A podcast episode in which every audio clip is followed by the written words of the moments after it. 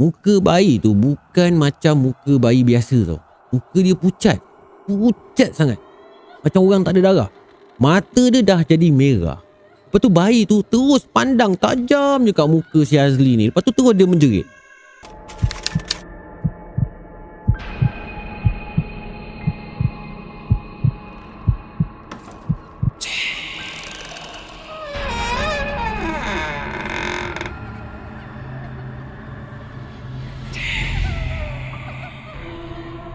اللهم صل على سيدنا محمد وآله وصحبه وسلم Bismillahirrahmanirrahim. Allahumma salli ala Sayyidina Muhammad. Assalamualaikum warahmatullahi wabarakatuh. Salam sejahtera, salam satu Malaysia dan salam satu Nusantara. Selamat kembali ke Malam Mistik. Nama aku Anas Rahmat, storyteller yang menghantui malam sunyi anda. Alright. Malam ni aku nak cerita pasal apa? Ha, malam ni aku nak cerita pasal satu santau ni. Aku rasa ramai juga yang tahu ataupun aku je yang tak tahu. Tapi ramai lah orang yang tahu kot. Santau Bitas. Perkataan Bitas ni mungkin popular lah kalau kat negeri Sabah kan. Tapi aku tak pastilah kita yang kat Semenanjung Malaysia ni tahu ke tidak pasal Santau Bitas ni. Aku terangkan sikit kat korang pasal Santau Bitas ni. Ha, bagi yang tak tahulah apa tu Santau Bitas. Santau bitas ni kalau siapa yang terkena, terkena santau ni, dia akan rasakan kemaluannya tumbuh dekat atas dahi. Bunyinya macam kelakar kan? Tapi itulah hakikat yang berlaku. Orang yang terkena santau bitas ni dia akan meroyan, ha, dia akan jadi separuh gila kalau tak diubatkan ataupun boleh jadi gila terus. Yalah kan, mana tak jadi gila kan? Bila kau celik mata je kau nampak kemaluan kau kat dahi. So begitulah kisahnya orang yang terkena santau bitas ni. Bahaya sebenarnya. Alright. Kisah malam ni ada kaitan dengan Santo Bitas. Ah, ha, kisah ni dikongsikan oleh Ahmad. Kisah yang berlaku pada sahabat dia. Right. Untuk pengetahuan korang, nama semua watak dalam cerita ni bukan nama sebenar. Untuk jaga aib nama mangsa yang terlibat, ha, so penulis ni minta aku rahsiakan nama dia. So cerita kali ni agak sensitif sikit. So seperti biasa, korang yang dengar cerita ni kena dengar mengikut budi bicara korang. Jangan terbawa-bawa dengan emosi. Ingat tu. Dan kalau boleh elakkanlah cerita ni untuk didengar budak-budak. Sebab macam tak elok pula aku rasa budak-budak dengar cerita ni. Aku yang rasa macam tu lah. Aku rasa macam tak best pula aku nak bercerita kalau budak-budak yang dengar. So sebelum aku nak start cerita malam ni Aku orang kena bantu aku dulu. Bantu aku like, komen dan share uh, Channel aku ni. Uh, Subscribe lah channel Anas Rahmat ni. Right uh, Buat yang masih belum subscribe tu Aku malah nak cerita panjang-panjang. Tunggu apa lagi? Let's roll on malam mistik. Let's go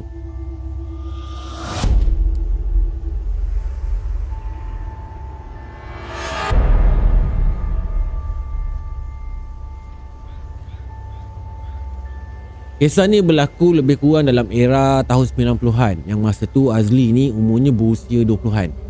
Azli ni pun bukan nama sebenar ya. Watak dan cerita ni semua bukan nama sebenar. Penulis minta aku rahsiakan aku bagi tahu lagi sekali.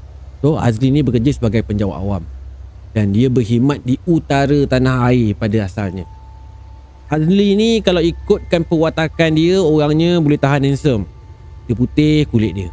Lepas tu orangnya agak tinggi dan sasa menjadikan dia ni selalu je lah digila-gilakan oleh para-para awek yang melihat dia.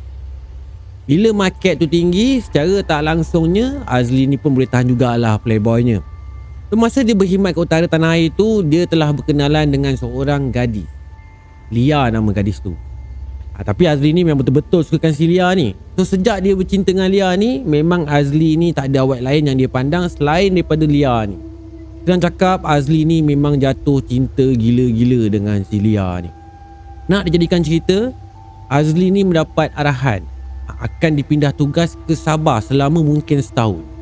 So keluarga si Lia ni cadang untuk mentunangkan Lia ni dengan Azli sebelum Azli ni diarah tugas ke Sabah. Bagi keluarga si Azli pula, lagilah diorang suka sebab Lia ni pun jenis orang yang baik-baik. Baik dari segi perwatakan, baik daripada segi budi bahasa. Ha, memang keluarga Azli ni suka sangatlah dengan budak Lia ni. Kalau si Azli pula, dia lagilah suka kan bila nak bertunang dengan Lia tu kan. Azli ni janji akan kahwin dengan Lia selepas selesai tugasan dia di Sabah. So dipendekkan cerita. Dua minggu sebelum Azli ni bertolak ke Sabah, Diorang berdua pun ditunangkan dan dua minggu kemudiannya Azli pun berangkatlah ke Sabah untuk tunaikan tanggungjawab dia demi tugasan dia. Di Sabah Azli ni ditempatkan kat satu kawasan atau satu daerah yang betul-betul terpencil yang kedudukannya jauh daripada bandar. Jauh terperosok ke dalam hutan. Memang tak banyak pun pembangunan kat kawasan tu. Yang ada pun sebuah kampung jauh kat pinggir perempatan. Kalau dah kata terperosok ke dalam hutan tu kan, maksudnya akses untuk telekomunikasi pun memang susahlah dia nak dapat. So kalau Azli ni nak call tunang tunangnya tu, dia kena tunggu cuti kerja hujung minggu. Lepas tu terpaksa kepekan hanya semata-mata nak gunakan telefon. Masyarakat kampung dekat situ rata-rata penghuninya semua ramah-ramah dan masyarakatnya pula melayan Azli ni umpama macam Azli ni seorang orang penting tau kat kampung tu tau. Azli ni betul-betul dia rasa selesa dekat kampung tu walaupun rata-rata penduduk kampung kat situ majoritinya bukanlah orang beragama Islam. Setiap hari akan ada je masyarakat ataupun penduduk kampung yang kadang-kadang tu dia hantar sesuatu pada Azli. Ada yang hantar sayur, ada yang hantar buah, ada jugalah yang kadang-kadang tu hantar hasil berburu. Tapi malangnya kalau yang hantar hasil berburu tu Azli ni dia rasa was jugalah kan nak makan. Melainkan yang diorang hantar tu kan hasil berburu yang diorang hantar tu masih lagi hidup yang belum lagi disembelih. Kalau hantar yang dah siap proses tu Azli ni dia hanya ambil je lepas tu dia pas kat kawan-kawan dia yang bukan beragama Islam. Tu nak jadikan cerita. Dekat kampung ni ada seorang perempuan umurnya dalam lingkungan 20-an Mukanya memang jambu gila Memang cantik. Kulit dia putih. Bibir dia nipis je Rambutnya panjang paras-paras bahu tu kan. Memang sekali tengok Kalau tak kuat iman Memang boleh cair juga dia buatnya. Nama budak perempuan ni Anom Anom ni jenis budak perempuan yang ramah. Lepas tu sopan je jenis orangnya. Menjadikan kekadang tu Bergegar jugalah jantung si Azli ni Kan? Kalau dia berborak dengan si Anom ni. Azli pula bila kata dah berjauhan dengan tunang dia kadang-kadang tu Anom lah yang menjadi teman bicara pengubat rindu Azli ni pada tunang dia. Azli ni dia memang merahsiakan ke Anom yang dia sebenarnya dah pun bertunang diam tak diam dah dekat 6 bulan jugalah Azli ni bertugas dekat situ. Bila agaknya dah lama sangat berjauhan dengan tunangnya tu kan Bilanahan hati si Azli ni dah mula terpaut pula dengan si Anom ni. Anom pun sebenarnya memang sukakan si Azli ni. Hampir setiap hari ada je aktiviti diorang ni bersama-sama. Yang orang tua si Anom pun dah mula suka dengan si Azli ni. Hingga kan satu tahap tu Anom ni dah sampai dia suka sangat ke Azli Dia berikan mahkotanya pada si Azli ni Akibat terlalu sayangkan pada si Azli ni. Untuk pengetahuan korang Anom ni bukannya beragam Islam. Entah apa agaknya agamanya tu Yang tu aku tak berapa pasti Sebab penulisnya tak mention pula dalam cerita ni. Right, back to the story. Azli ni sebenarnya bukanlah dia melupakan tunang dia pun. Memang hati dia sebenarnya Hanya pada tunangnya si Lia ni Cuma bagi dia Dia hanya nak melepaskan rasa rindu dia pada tunangnya tu Bila dia bersama dengan si Anu Tapi kadang-kadang tu Dari sudut lubuk hati si Azli ni dia pun tak tahu sama ada dia betul sukakan si Anom ni ataupun sekadar hanya nak suka-suka bersama dengan si Anom ni. Yang tu dia betul tak tahu. Tapi bagi Anom pula, dia memang dah tergila-gilakan sangat dengan si Azli ni. Lagi pula Azli ni first love dia, memanglah si Anom ni sanggup buat apa atau bagi apa je dekat si Azli ni. Dalam diam keluarganya Anom ni dah merancang untuk kahwinkan Anom ni dengan si Azli. Sebab keluarganya pun perasan Anom dengan Azli ni dah macam belangkas dah Ke mana Azli ni pergi kat situlah adanya Anom ha, Kalau kat mana Anom ni pergi kat situlah adanya si Azli ni Anom pula memang setuju je kalau mak dia nak kahwinkan dengan si Azli ni Dia sanggup peluk agama Islam untuk jadi isteri si Azli ni yang sah Keluarga dia pun tak bantah pun kalau dia nak masuk Islam Keluarga dia restu kan aja Tapi dalam masa yang sama Azli ni Dia ada juga memohon untuk posting semula ke Semenanjung tau sebab dia tahu dah cukup uh, dah cukup setahun kan. So dia boleh mohon untuk berkhidmat kembali kat Semenanjung. Tu yang dia mohon. So diam tak diam setahun dah masa berlalu. Akhirnya Anom buka mulut untuk minta Azli ni memperisterikan dia. Masa ni Azli dah mula rasa serba salah. Sebab dia pun baru dapat kelulusan untuk balik semula ke tanah air. Dia rasa berat betul dia nak bagi tahu Anom ni yang dia nak balik ke tanah air, balik ke Semenanjung ni. Dia minta Anum ni bagi dia sedikit masa untuk maklumkan pada ahli keluarga dia dulu. Sebenarnya, Yazli ni, dia langsung tak bersedia pun nak memperisterikan si Anom ni. Lagipun dia dah ada tunang. Mana mungkin dia nak bagi tahu keluarga dia untuk putuskan pertunangan dia dengan uh, Lia tu demi memperisterikan si Anom ni yang keluarga dia langsung tak kenal latar belakang siapa si Anom ni. Betul tak? Dipendekkan cerita, rupa-rupanya Anom dah mengandung. Bila Azli dapat tahu yang Anom ni dah mengandung, lagilah buatkan Azli ni jadi makin pening. Dan dalam masa yang sama juga, permohonan Azli nak posting ke Semenanjung tu dah pun diluluskan. Ha, dia akan ditukarkan dalam masa sebulan je. Sebulan je lagi. Yang Anom dengan keluarganya pula asyik terus mendesak si Azli ni untuk kahwinkan diorang berdua ni. Supaya cepat-cepat Azli dengan Anom ni dikahwinkan.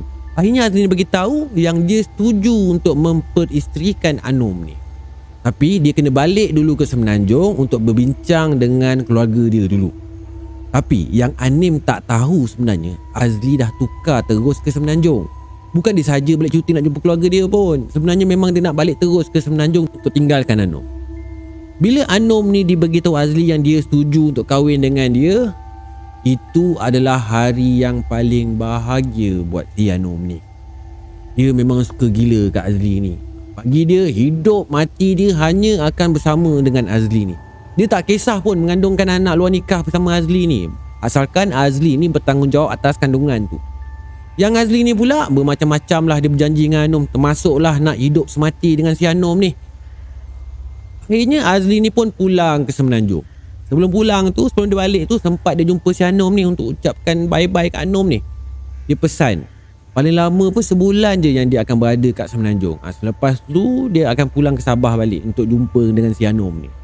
Walaupun Anom ni dia rasa sedih untuk ditinggalkan si Azli ni, tapi dia terpaksa juga merelakan demi masa depan dia untuk hidup bersama dengan si Azli ni. Dia memang betul-betul berharap untuk hidup bersama dengan si Azli ni. Apatah lagi dia pun tengah mengandung masa tu kan. Mengandungkan anak si Azli pula tu. So dekat Semenanjung Keluarga Azli dengan keluarga Lia ni Dah mula sibuk untuk persiapan perkahwinan Azli dengan si Lia ni Azli pula bila sampai ke Semenanjung Tak ada sepatah pun atau sekelumit pun cerita Berkaitan kisah Anom ni dekat keluarga dia. Tak ada. Dia diam dia. So bila berada depan tunang dia Si Lia tu Si Azli ni dia terlupa terus wajah Anom Yang mengharapkan atau menantikan kepulangan si Azli ni. Hari berganti hari Waktu berganti waktu. Diam tak diam dah lebih 6 bulan dah Azli ni balik ke Semenanjung. Dan beberapa hari lagi Dia akan diijab kabulkan bersama dengan Lia. Tak ada tanda-tanda langsung untuk Azli ni balik ke Sabah Untuk tunaikan janji dia untuk hidup bersama dengan Anum. Tak ada. Dia dah bahagia dah mengecapi hidup dia bersama dengan si Lia ni. Entah apa agaknya nasib si Anum. Dah bersalin ke belum? Entah macam mana dia nak teruskan hidup mengharapkan seorang lelaki yang dia kandungkan anaknya tu untuk balik tapi tak balik-balik. Tu nak dijadikan cerita. Setelah dua bulan perkahwinan Lia dengan Azli ni, Azli ni dia mula ada sesuatu yang tak kena pada dia. Dia kerap mimpi benda yang bukan-bukan. Dia jadi susah nak tidur. Lepas tu dia dah mula hilang selera makan. Makin lama makin teruk kesihatan si Azli ni. Klinik, hospital semua dia dah pergi dah. Tapi doktor langsung tak dapat kesan apa yang dia sakit. Cuma adalah beberapa orang doktor ni bagi tahu Azli yang mungkin Azli ni penat sangat agaknya dengan kerja-kerja dia. Tapi nak kata Azli ni penat dengan kerja dia tak juga kan. Sebab dia memang banyak cuti semenjak dia jatuh sakit ni. So datang mananya penat kan. So satu malam tu si Azli ni dia bermimpi. Dia didatangi seorang perempuan. Perempuan tu datang membawa satu bungkusan. Bungkusan yang dia peluk kat dada dia. Ha, dia peluk. Perempuan tu makin lama makin dekat dengan si Azli ni. Akhirnya bila dia makin hampir sampai dengan depan mata Azli ni, barulah si Azli ni perasan yang perempuan tu adalah Anom. Cantik gila wajah Anom masa tu. Datang dengan baju kurung kebaya warna putih. Sepanjang perkenalan Azli dengan Anom, tak pernah rasanya si Azli ni nampak Anom pakai baju kurung kebaya warna putih. Baju kurung kebaya pun belum tentu si Anom ni ada. So bila Anum betul-betul berada depan mata dia dalam mimpi tu Terus Anum cakap dengan si Azli ni. Bang, ini anak kita bang. Tapi dia tunjukkan muka bayi tu betul-betul dekat si Azli ni. Tapi Bila Azli tengok je muka bayi tu Muka bayi tu bukan macam muka bayi biasa tau. Muka dia pucat. Pucat sangat. Macam orang tak ada darah. Mata dia dah jadi merah Lepas tu bayi tu terus pandang tajam je kat muka si Azli ni. Lepas tu terus dia menjerit. Spontan terus si Azli ni bila budak tu menjerit Spontan terus dia pun terus terbangun daripada tidur dia. Tu esok paginya Masa Azli ni bangun daripada tidur dia Masa dia pergi ke tandang untuk mandi Tiba-tiba dia menjerit daripada dalam bilik air. Dia jerit dia kata yang kemaluan dia dah hilang Lia pula yang masa tengah sibuk siapkan sarapan Jadi terkejut lah kan bila terdengar suami dia menjerit ke dalam bilik air.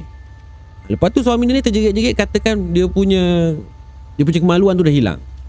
Meraung-raung lah si Azli ni menjerit-jerit Seolah-olah macam orang yang tengah panik. So cepat-cepatlah Lia ni masuk ke dalam toilet tu Untuk tengok keadaan suami dia. Bila Lia ni masuk Bila Lia ni tengok suami dia tu tapi dia tak nampak apa-apa yang pelik pun. Normal je. Semua benda tu Terletak di kedudukan yang sama je. Cuma si Azli ni je Yang masa tu merengek-rengek Mengatakan kemaluan dia hilang. Hari tu Azli ni dia tak pergi kerja. Dia sebenarnya kusut. Dia kusut bila memikirkan Kemana perginya Kemaluan dia tu.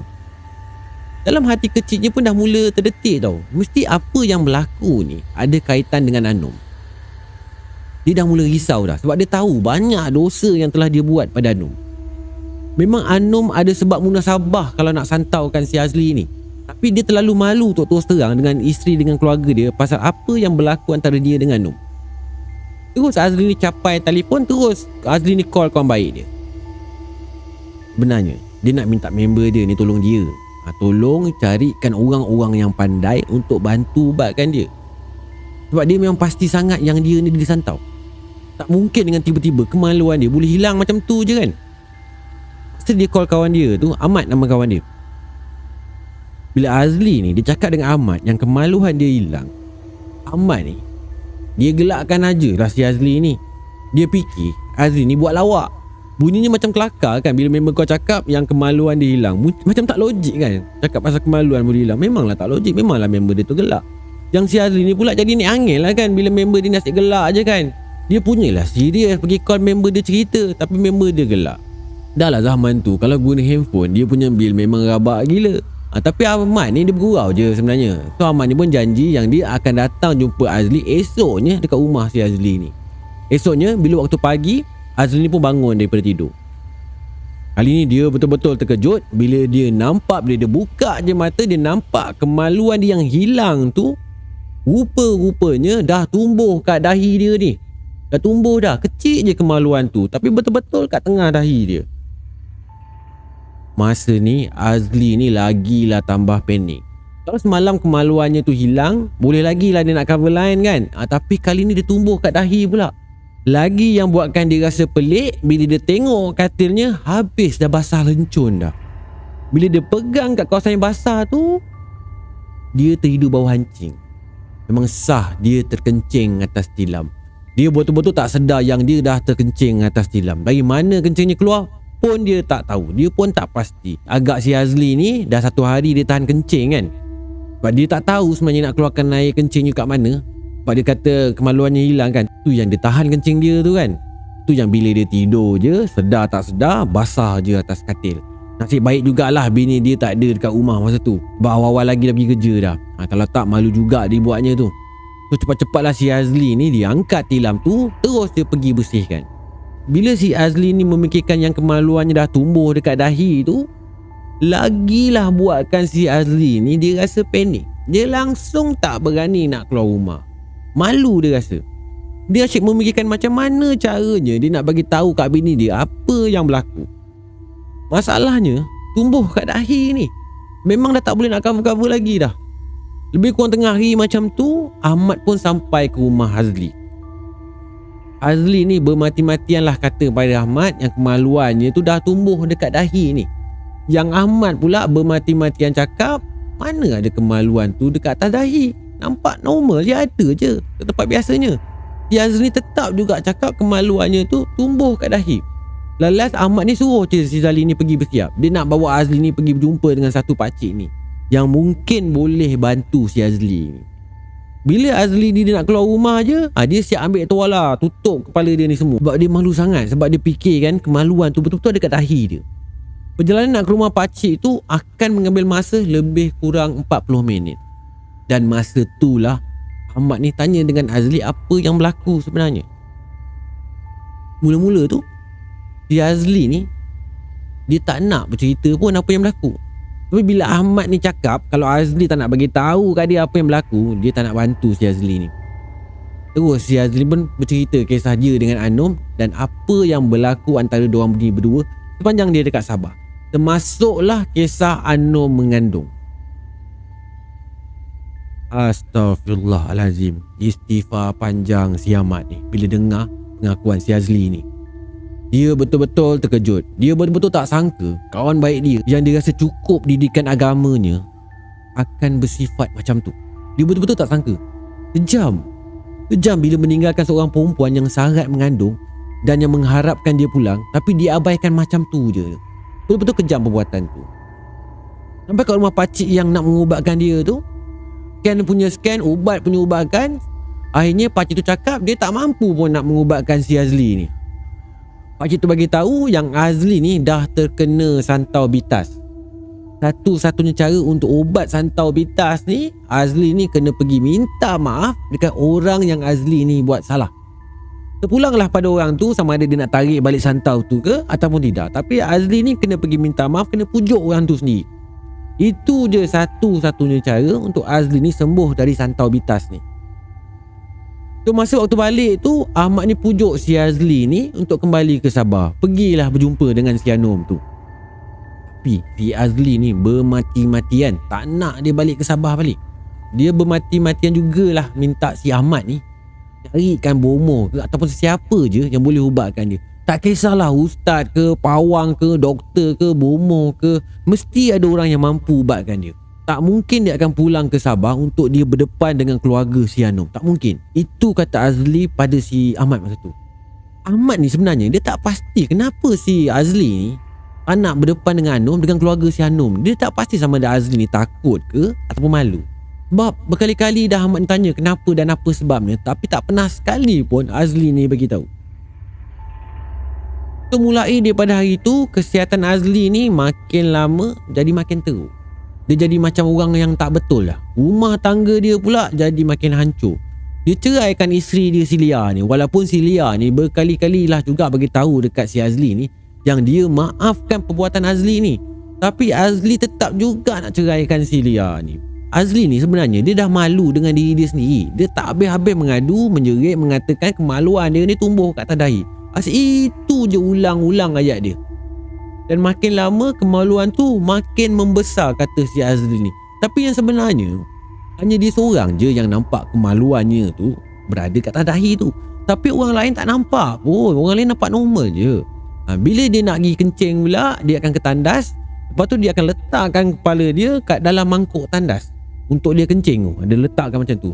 Tapi dalam seluarnya basah. Sebab saluran sebenar tu sebenarnya kat dalam seluar lagi. Yang Ahmad pula dah berkali-kali dah carikan tempat untuk Azli ni pergi berubat. Dah berbagai-bagai tempat jugalah yang diorang ni pergi. Ha, tapi Azli ni tetap tak baik-baik juga. Rata-rata ha, semua pengobat tu cakap perkara yang sama je. Ha, diorang suruh Azli ni pergi berjumpa dengan keluarga si Anom ni untuk minta maaf dengan apa yang dia dah buat.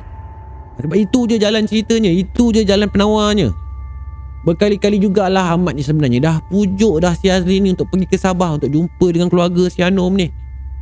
Tapi Azli ni tetap juga berkeras dia tak nak juga pergi.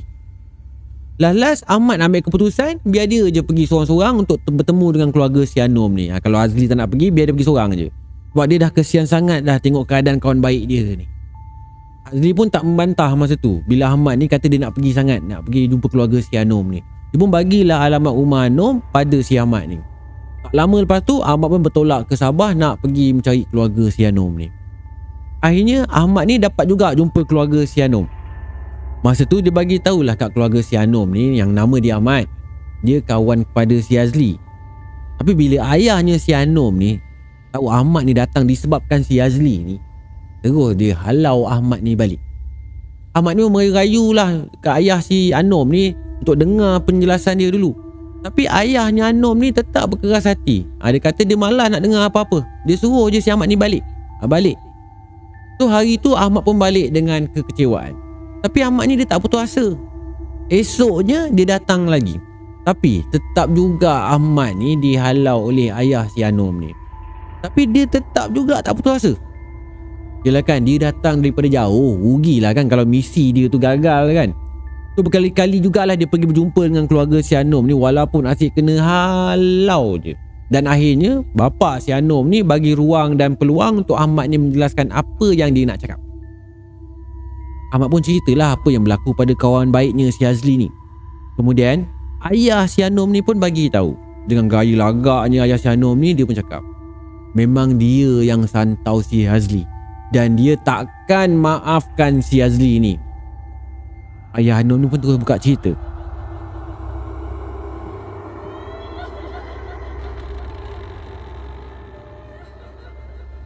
Bila hari pertama Azli tinggalkan Anum, hati dia ni, hati si Anum ni selalu je berbunga-bunga. Tak sabar nak tunggu kepulangan si Azli ni. Dia asyik menghitung hari je bila si Azli ni akan pulang dengan berita baik. Dia memang berharap untuk kahwin dengan si Azli ni. Lepas bulan pertama Azli pergi tanpa kabar berita, Anom dah mula rasa susah hati. Masuk ke bulan kedua Azli ni tak balik, Anom dah pun mula kecewa. Tapi dia masih lagi mampu tersenyum dan sedapkan hati dia sendiri. Dia anggap mungkin si Azli ni masih ada urusan lagi yang belum selesai kat Semenanjung. So setiap hari si Anom ni dia akan duduk kat depan pintu. Lepas tu dia menunggulah kepulangan si Azli ni. Dan bila waktu pun makin berlalu dan Azri ni tak muncul-muncul tiba, Anom pun dah mula hilang semangat. Dia tahu dia tak ada harapan langsung untuk tunggu Azri ni akan balik. Dia jadi lost hope. Hilang arah. Hilang segalanya dalam hidup dia. Asyik-asyik menangis, asyik-asyik merintih je. Dia kadang-kadang tu dia lupa yang dia masa tu tengah sarat dah mengandung. Pernah sekali itu Anom ni cuba nak bunuh diri. Dia terjun ke dalam sungai bersama dengan anak dalam kandungannya tu. Yang dalam perutnya. Nasib baiklah ada orang kampung yang nampak. Dapatlah orang kampung selamatkan dia. Dan tak lama lepas tu Anom pun lahirkanlah seorang bayi lelaki. Malangnya bayi tu hanya mampu bertahan selama 2 jam je. Kemudian bayi tu meninggal. Menjadikan si Anom ni lagilah bertambah kemurungan.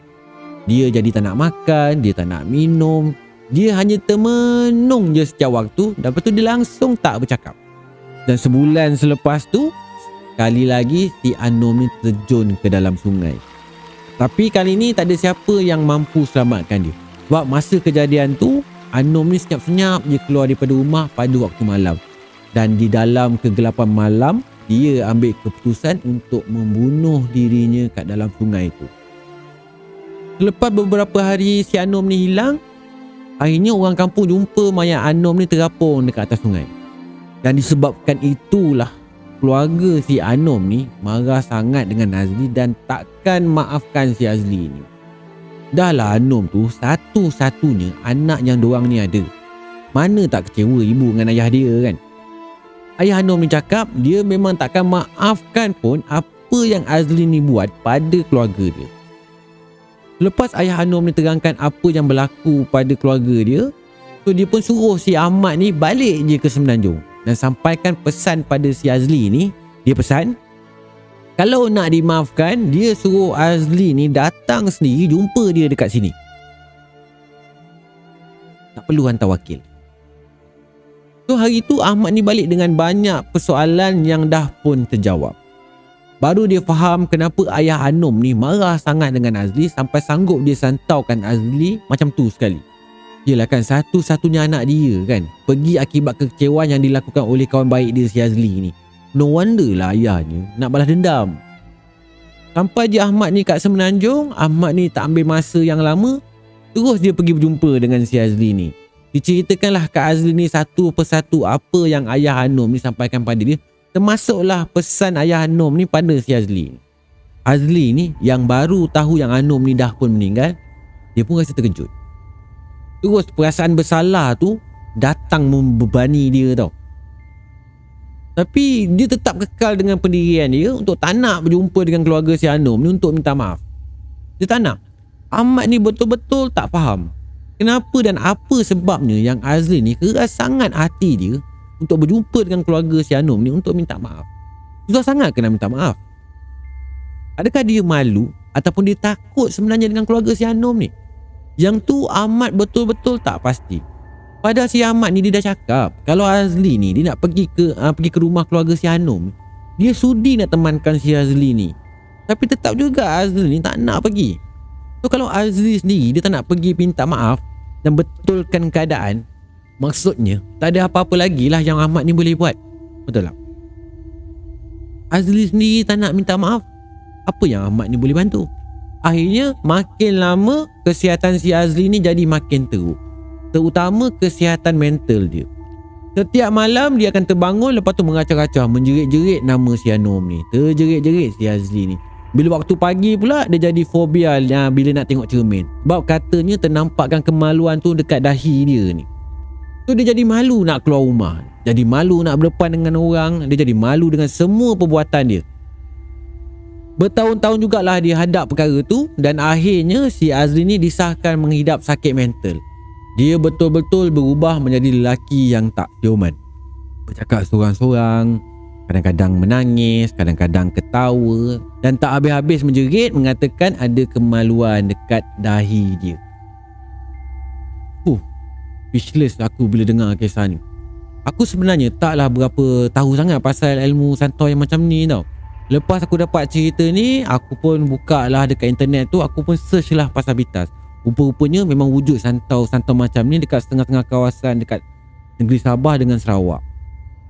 Cuma aku tak tahulah kalau masih wujud lagi santau-santau macam ni pada zaman dah semua moden ni. Apapun aku harap kan kita ni semua ni dapatlah mengambil sedikit pengajaran daripada cerita ni. Aku tak naklah salahkan sesiapa dalam cerita ni kan. Ha, Tapi bagi aku tindakan si Azli tu memang salah lah. Memang keji lah. Ha, Tapi tindakan ayah dia untuk balas dendam pada si Azli ni pun tetap salah juga. Ha, Tapi apa boleh cakap kan? Orang kalau dah marah kan Mana boleh nak diduga kan perkara yang di luar kawalan ni kan? Betul tak? Apapun kita ni sama-sama kena beringat. Aku tak nak kita ni kesal di kemudian hari. Alright? So sampai sini je malam mistik kali ni. Aku harap korang enjoy dengan cerita malam ni Komen-komen lah sikit kat bawah tu. Say hi ke, say yo ke, hello ke kan. Assalamualaikum ke hadir ke kan. Ha, Tekanlah button like tu And tolong share-share sekali cerita aku ni. Ha, Jangan lupa subscribe buat korang yang masih belum subscribe channel Anas Rahmat ni. So guys hingga kita jumpa lagi di next malam mistik. Korang jaga diri korang baik-baik. Jangan berurusan dengan setan. Kalau nak hidup korang bahagia Ingat pesan aku tu. Assalamualaikum warahmatullahi wabarakatuh. Salam sejahtera Salam satu Malaysia Dan salam satu Nusantara. Goodbye